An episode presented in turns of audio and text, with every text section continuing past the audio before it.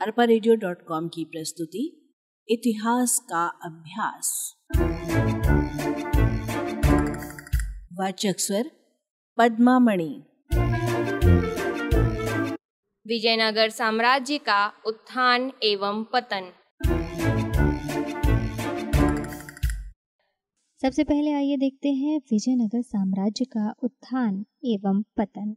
A N Srivastava कहते हैं, दक्षिण भारत में मुस्लिम आक्रमण व प्रभुत्व के सामने हिंदू धर्म के रक्षक व पोषक के रूप में कार्य करके विजयनगर साम्राज्य ने एक उच्च ऐतिहासिक लक्ष्य की पूर्ति की। मोहम्मद बिन तुगलक के काल में दिल्ली सल्तनत का तीव्र गति से विभाजन हुआ। इस विघटन के फलस्वरूप दक्षिण में विजयनगर एवं बहमनी राज्यों की स्थापना हुई। और अब देखें इनका उद्भव एवं विकास। दक्षिणी भारत में तुंगभद्रा नदी के पास 1336 ईस्वी में संगम के पुत्र हरिहर और बुक्का ने इस राज्य की नींव नगर के नाम पर रखी। नगर का निर्माण तेरह ईस्वी में पूर्ण हुआ। हरिहर और बुक्का पाँच भाई थे। कहा जाता है कि ये वारंगल के काकतीय के सामंत थे। एवं इसके पश्चात कंपली राज्य, यानी कर्नाटक में, मंत्री बने। मोहम्मद तुगलक ने एक मुसलमान विद्रोही को शरण देने के कारण काम्पली पर आक्रमण कर दोनों भाई हरिहर एवं बुक्का को बंदी बना लिया। उन्होंने इस्लाम धर्म स्वीकार कर लिया। इसके पश्चात विद्रोहियों के दमन करने के लिए इन्हें छोड़ दिया गया। बाद में दोनों भाइयों ने इस्लाम धर्म छोड़ दिया। गुरु विद्यारण के प्रयत्न से उनकी शुद्धि हुई।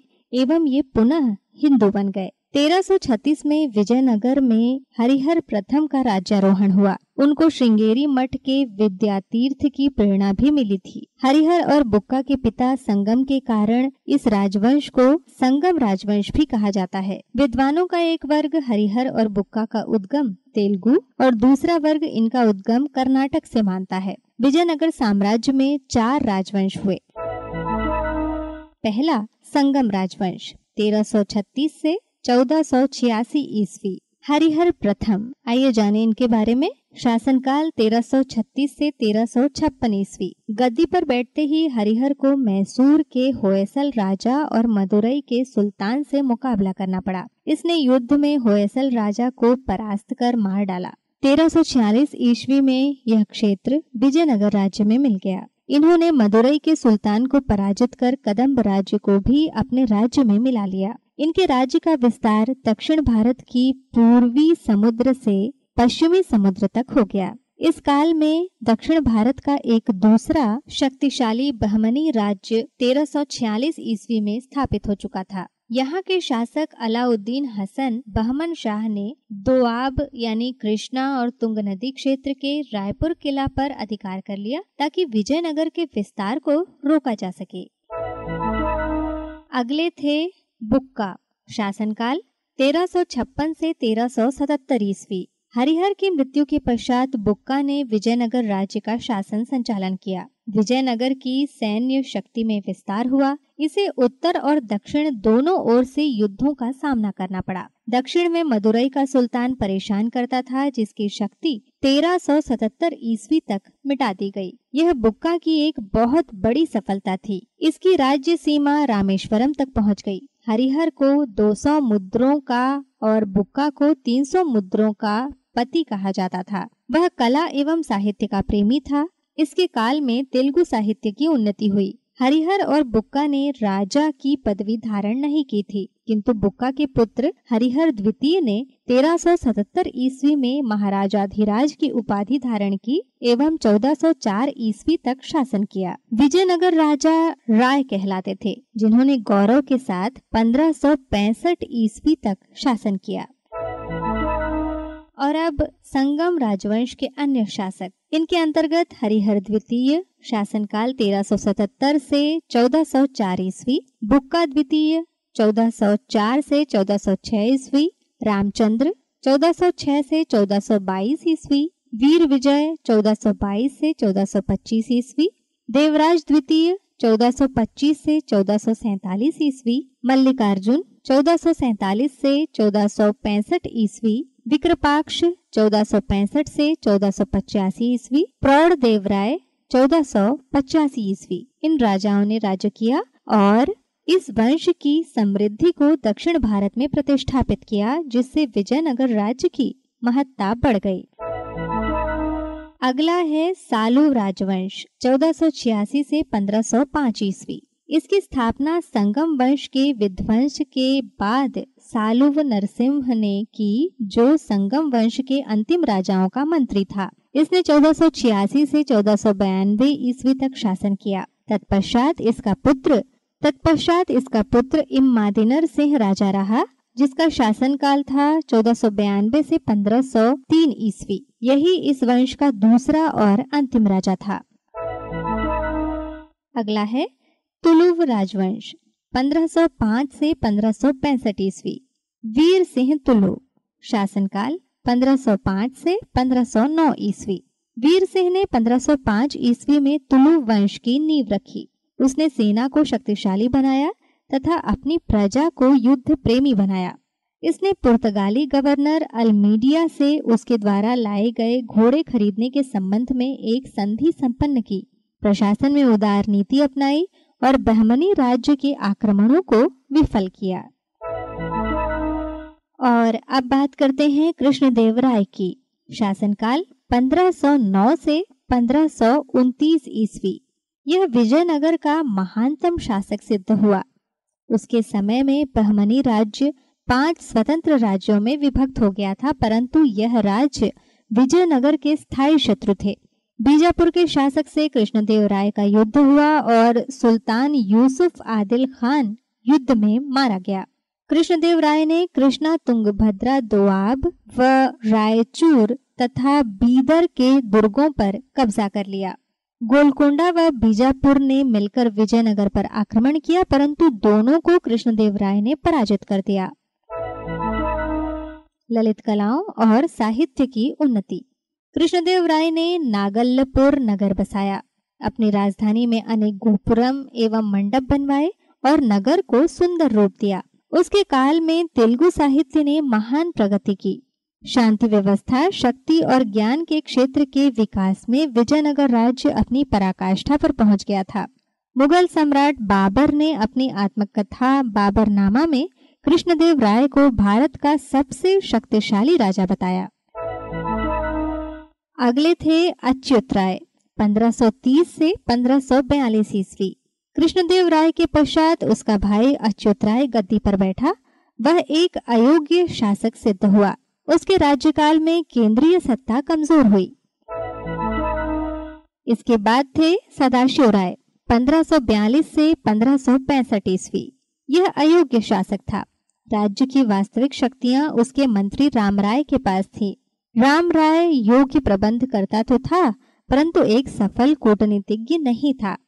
वह पाँच मुस्लिम राज्यों में फूट डालने में असफल रहा। परिणामतः पाँचों राज्यों ने मिलकर विजयनगर की शक्ति को समाप्त करने का निश्चय किया। और अब जानते हैं तालीकोट के युद्ध के संबंध में। 23 जनवरी 1565 ईस्वी में बीजापुर, गोलकोंडा, अहमदनगर एवं बीदर की संयुक्त सेना ने विजयनगर पर आक्रमण किया। जिसके फलस्वरूप तालीकोट का प्रसिद्ध युद्ध हुआ। इस युद्ध में विजयनगर की पराजय हुई और उन्होंने विजयनगर को पूर्णतः नष्ट करने का प्रयत्न किया। इस युद्ध ने विजयनगर की शक्ति को क्षीण कर दिया था।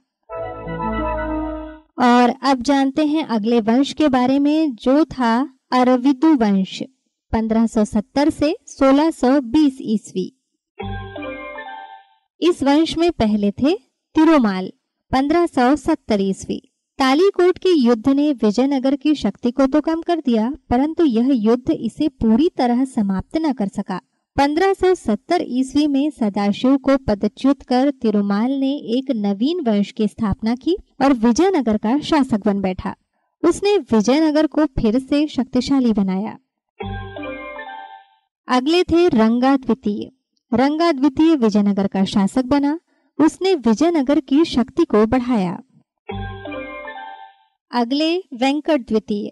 इसके शासनकाल में विजयनगर साम्राज्य का विघटन प्रारंभ हो गया था। और अगले हैं, रंगा तृतीय। अरविदु वंश का अंतिम महत्वपूर्ण शासक रंगा तृतीय था। यह प्रांत के सूबेदारों पर नियंत्रण स्थापित करने में असफल रहा परिणामतः मैसूर, मदुरा, बदनूर और तंजौर आदि स्वतंत्र राज्य स्थापित हो गए। शनय शनय, विजयनगर साम्राज्य पतन के गर्त में समा गया। और अब जानते हैं विजयनगर साम्राज्य के शासन प्रबंध के बारे में। विजयनगर के शासकों ने एक कुशल शासन व्यवस्था की स्थापना की। इटली के यात्री निकोलो कोंटी और अरब के यात्री अब्दुल रज्जाक ने भी विजयनगर की शासन व्यवस्था की प्रशंसा की है। पहले देखें केंद्रीय शासन। राजा। राजा राज्य का प्रधान था और उसे पृथ्वी पर ईश्वर का प्रतिनिधि माना जाता था। राजा उच्चतम प्रशासक, सेना का सर्वोच्च सेनापति एवं राज्य का सर्वोच्च न्यायिक अधिकारी था। स्थानीय ग्रामीण संस्थाएँ, व्यापार निगम एवं धार्मिक संस्थाएँ राजा की शक्ति पर अंकुश रखती थी। अगला, केंद्रीय मंत्रिपरिषद। राजा को परामर्श देने के लिए मंत्रिपरिषद होती थी, जिसमें प्रधानमंत्री, अन्य मंत्री, विभागों के प्रधान आदि होते थे। इनकी संख्या 20 थी। राज्य परिषद। यह राजा का अभिषेक करती थी और प्रशासकीय मामलों में उसे सलाह देती थी। उत्तराधिकार के नियम देखें तो विजयनगर के शासक अपने जीवन काल में सबसे बड़े पुत्र को युवराज अथवा उत्तराधिकारी घोषित कर देते थे। अन्य अधिकारी, विशाल साम्राज्य के सुव्यवस्थित संचालन के लिए हज़ारों की संख्या में अनेक पदाधिकारी होते थे, जो शासन के संचालन में सहायता प्रदान करते थे। दूसरा, प्रांतीय शासन। साम्राज्य को छह प्रांतों में विभाजित किया गया था। प्रांत का प्रमुख प्रांतपति कहलाता था। राजा के परिवार के लोग ही प्रांतपति पद पर नियुक्त किए जाते थे। प्रांतपतियों को विस्तृत अधिकार प्राप्त थे। प्रांत मंडलों में, मंडल छोटी इकाइयों, नाडु, स्थल, कोट्टम में विभाजित थी। तीसरा, स्थानीय शासन। प्रशासन की लघुतम इकाई ग्राम थी। प्रशासन की देखरेख ग्राम पंचायतें करती थी, जिन्हें सीमित अधिकार थे। ग्राम के अधिकारी। सेंतयव नामक अधिकारी गाँव की आय और व्यय का हिसाब रखते थे। तलरा गाँव की चौकीदारी करता था। बेगरा श्रमिकों के वेतन आदि की देखभाल करता था। और अब आयगर व्यवस्था। ग्राम को स्वतंत्र इकाई के रूप में संगठित किया गया था। बारह व्यक्तियों को ग्रामीण प्रशासन के लिए नियुक्त किया गया था। इन्हें आयगर कहा जाता था। चौथी बिंदु के रूप में देखते हैं आर्थिक स्थिति को। विजयनगर राज्य समृद्धशाली नगरों में गिना जाता था। राज्य की आय के मुख्य स्रोतों में भूमि लगान, सिंचाई कर, चारागाह कर व आयात निर्यात प्रमुख थे। भूमि कर आय का मुख्य स्रोत था। भूमि चार भागों में विभाजित थी। सिंचित भूमि, सूखी भूमि, दान की भूमि, चारागाह भूमि। भूमि कर उपज का एक बटा पाँच भाग लिया जाता था। पांचवा है सेना का संगठन। सैनिक प्रशासन के लिए एक अलग विभाग था, जिसके प्रधान को दंडनायक या सेनापति कहते थे। विजयनगर साम्राज्य की सेना विशाल थी, जिसमें हाथी, घुड़सवार सेना और पैदल सेना थी। राजाओं ने अपनी सेना में तुर्क तीरंदाजों की भर्ती की थी तो खाना भी काम में लाया जाता था। और अब न्याय व्यवस्था। विजयनगर की न्याय व्यवस्था कठोर थी। अपराधियों के लिए मृत्युदंड अंग भंग और संपत्ति जब्त कर लेना आदि दंड दिए जाते थे। सातवां है मुद्रा। विजयनगर के शासकों ने सोना, चांदी, तांबा, धातुओं के सिक्के चलाए विभिन्न देवी देवताओं की आकृतियों को भी सिक्कों में अंकित करवाया। और अब जाने विजयनगर के समाज और संस्कृति के बारे में। पहला, सामाजिक जीवन। समाज में स्त्रियों को उच्च स्थान प्राप्त था। उन्हें तलवार चलाने, कुश्ती लड़ने, संगीत कला और ललित कलाओं की शिक्षा दी जाती थी। अंगरक्षकों के रूप में भी स्त्रियों की नियुक्ति होती थी। दरबार में विद्वान स्त्रियों को संरक्षण दिया जाता था, परंतु समाज में बहुपत्नी प्रथा, दहेज प्रथा एवं बाल विवाह का प्रचलन था। ब्राह्मण मांस नहीं खाते थे। गाय और बैल के मांस को छोड़कर सभी प्रकार के मांस का उपयोग खाने में किया जाता था। व्यक्ति रेशमी और सूती दोनों प्रकार के वस्त्रों का उपयोग करते थे। दूसरा है आर्थिक जीवन। विजयनगर समृद्ध राज्यों में से एक था। विदेशी यात्रियों जैसे इटली के निकोलो कोंटी, पुर्तगाली यात्री डोमिगोस, फारस के राजदूत अब्दुल रज्जाक ने विजयनगर राज्य की समृद्धि की प्रशंसा की है। उन्होंने कहा है कि राजा और मंत्री ही नहीं, वरन आम जनता भी समृद्ध है। आभूषण, हीरे, मोती, सोना और अन्य कीमती पत्थरों से बने होते थे। निर्यात के प्रमुख मदों में कपड़ा, चावल, चीनी, मसाले, सुगंधित द्रव्य थे। आयात होने वाली वस्तुओं में मोती, तांबा, रेशम, पारा, मखमल आदि थे। अब्दुल रजा के अनुसार विजयनगर में 300 से भी अधिक बंदरगाह थे। तीसरा, धार्मिक सहिष्णुता की नीति। विजयनगर साम्राज्य की स्थापना हिंदू संस्कृति तथा धर्म की रक्षा हेतु हुई थी, परंतु अन्य धर्म के लोगों को भी धार्मिक स्वतंत्रता प्राप्त थी। मुस्लिम प्रजा भी सुख एवं शांति का जीवन यापन करती थी। चौथा है, कला एवं साहित्य की उन्नति।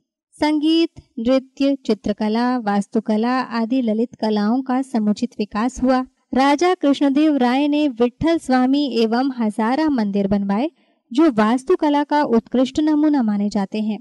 साहित्य में सायण ने वेदों पर टीका लिखी। राजा कृष्णदेव राय के काल में तेलुगु भाषा का विकास हुआ। उसके दरबार में तेलुगु के आठ विख्यात कवि थे। उसने तमिल और कन्नड़ के विद्वानों को भी संरक्षण प्रदान किया। अब्दुल रजाक ने लिखा है, ऐसा नगर न कभी आँखों से देखा, न कानों से सुना है। नगर में सात दुर्ग एवं सात रक्षा दीवारें हैं। आइए अब देखें विजयनगर साम्राज्य के पतन के कारणों को। सबसे पहले, बहमनी राज्य से निरंतर युद्ध।